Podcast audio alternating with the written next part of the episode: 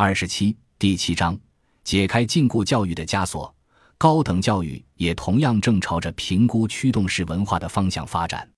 新型测试已经出台，如美国大学生学习评价和美国大学学术能力评估。这些测试的目的也是为了提供关于大学生学业进步和学习成就的准确描述。然而，准确性也同样存在一个与目标神话有关的问题。在一个由目标驱动的追求中，准确性并不一定有助于提高学业表现或成绩。如果你是推动评估朝着更准确方向发展这一方案的参与者，那么前一句话听起来可能有点忠言逆耳了。但好的一面是，如果准确性不能解决高大上目标导致的问题，那么我们至少可以把资源转到更有可能解决问题的地方。你可能还记得，在本书第三章中。由图片孵化器网站用户繁育出来的骷髅头图片，这是一个有趣的例子，因为它可以帮助我们理解为什么准确度不能成为解决问题的方法。真正有趣的地方在于哪些踏脚石图片实际上帮助培育出这个骷髅头图片。很重要的一点是，它们中的大多数看起来都不像骷髅头，其中一张图片是月牙形。另一张看起来像甜甜圈，还有一张类似于盘子。因此，为了繁育出骷髅头图片，用户首先要发现这些看似不相关的图片。想象一下，我们在全美范围内发起了一个从头开始繁育骷髅头图片的运动。美国骷髅头培育部为鼓励培育的进度，制定了严格的评估标准，并规定对繁育出的每一张图片。都要进行最细致的精准性评估。为了满足评估的需求，一个由世界顶级骷髅头评级人员组成的小组制定了一套先进的测试手段，以零至一百分的标准评定所有候选图片在骷髅头相似度方面的得分。有了这个高度精准的测试作为保障，美国现在可以放手开启一个培育骷髅头图片以及骷髅头相似性图片的新时代。新培育的图片，如果在骷髅头相似度测试中得分不高，显然应该被抛弃；而那些得分较高的图片，显然应该被进一步培养。不幸的是，我们已经知道这种做法最终会得到什么结果。如果我们足够幸运，它可能会带来一些有趣的结果，但肯定不会是骷髅头图片。如图七点一所示，看过生成骷髅头图片的。具备踏脚石性质的图片，你就能清楚地意识到为什么这个方法永远都不会取得成功。因为这些踏脚石性质的图片看起来跟骷髅头毫无相似之处，因此，无论我们能够多么精准地评估骷髅头的相似度，这个方法都不会产生效果。因为通往骷髅头图片的具备踏脚石性质的图片，无论如何看起来都不像骷髅头。这个方法的问题在于，我们要比较或评估的东西看起来与通往骷髅头图片的踏脚石完全不同。因此，当我们以一项存在根本性错误的方针为指导时，再多的准确性对我们都毫无用处，因为其结果不过是更好的评估了通往正确道路的干扰因素，而非真正的踏脚石。除了图片孵化器网站上的骷髅头图片之外，正如我们在本书前面的章节中反复看到的那样，这是探索及发现的一个普遍属性，即通向伟大成就的踏脚石与其最终的成就并不相似。就好像真空管长的不像计算机，扁形虫与人类也没有什么共同点。所有这些例子，一如既往的都可以归结为复杂的探索空间中的同一类欺骗性故事。毫无疑问。确保整个国家的学生都接受过特别良好的教育，是一个比繁育骷髅头图片复杂的多的问题。同理，教育评估也不可能从精确度的日益提升中获益。评估只是衡量目前的表现与理想的表现相比有多好。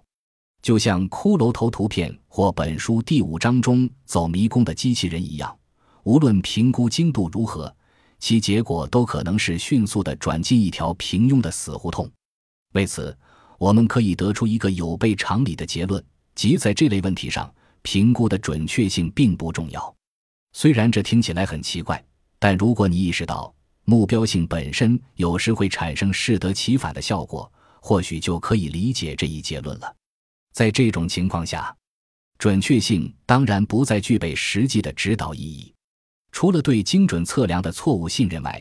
基于目标导向型思维给教育领域带来的另一个长期伤害，是对一刀切的统一标准的追求。其背后的逻辑是，无论身处何处，每个学生都应该有机会获得相同类型和同等质量的教育。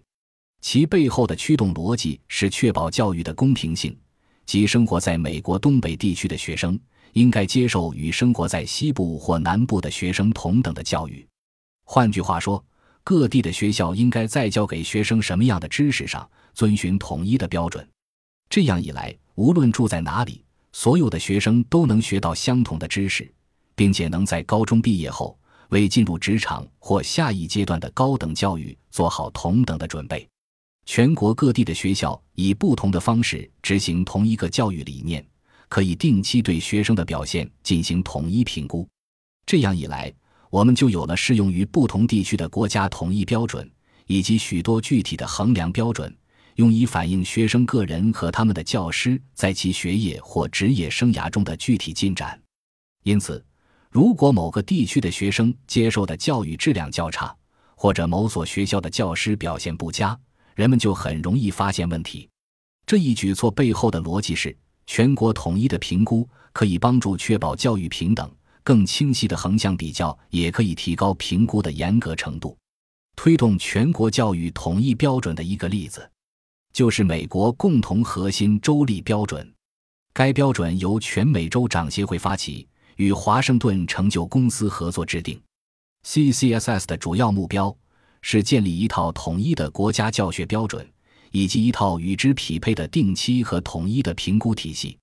尽管仍存在争议，但美国绝大多数州已经采用了 CCSS 问责制，标准量化和统一性等方面均得以进一步强化。虽然这种统一性表面看起来可能是有益的，但隐藏在光鲜表象之下的，就是我们熟悉的目标神话的谬误。事实上，CCSS 的一个明确功能是设定各种教育目标。正如 CCSS 网站上的常见问题板块表明的那样，通过为学生的学习提供明确的目标，教育标准旨在帮助教师们确保学生拥有通向成功所需的技能和知识。当然，如果我们不能时常准确地衡量各项目标的进展来使之保持统一，以便于进行普遍性的横向比较，那目标又有什么用呢？出于这个原因。CCSS 也帮助开发和实施共同的综合评估系统，用于每年衡量学生的表现，以取代各州现有的不统一的测试系统。尽管我们可以轻易地理解推动统一教育标准背后的良好意图，但在这一点上，我们也能看到目标的误导性是如何破坏这件美事的。统一标准很像前文提及的准确性问题，它是评估和测量的一个好帮手。但却是教育领域寻宝者的境地。一个彻底统一的教育系统，能从细枝末节之处确保每个学生拥有平等的经历，但其意义不大。学生们的课程、学业目标和测试都是一模一样的。这种一刀切的统一性，尽管可能通过增强的目标感和科学性给人带来安全感，但与提升孩子们的教育质量没有必然的联系。无论选择什么样的统一标准。都有可能带来好的或坏的结果。当然，制定一套劣质的统一标准，必然会让情况变得更糟。即使我们选择了最合适的统一标准，并且反映了当前最佳的教育实践，这些当前最佳实践也可能根植于目标的神话之中。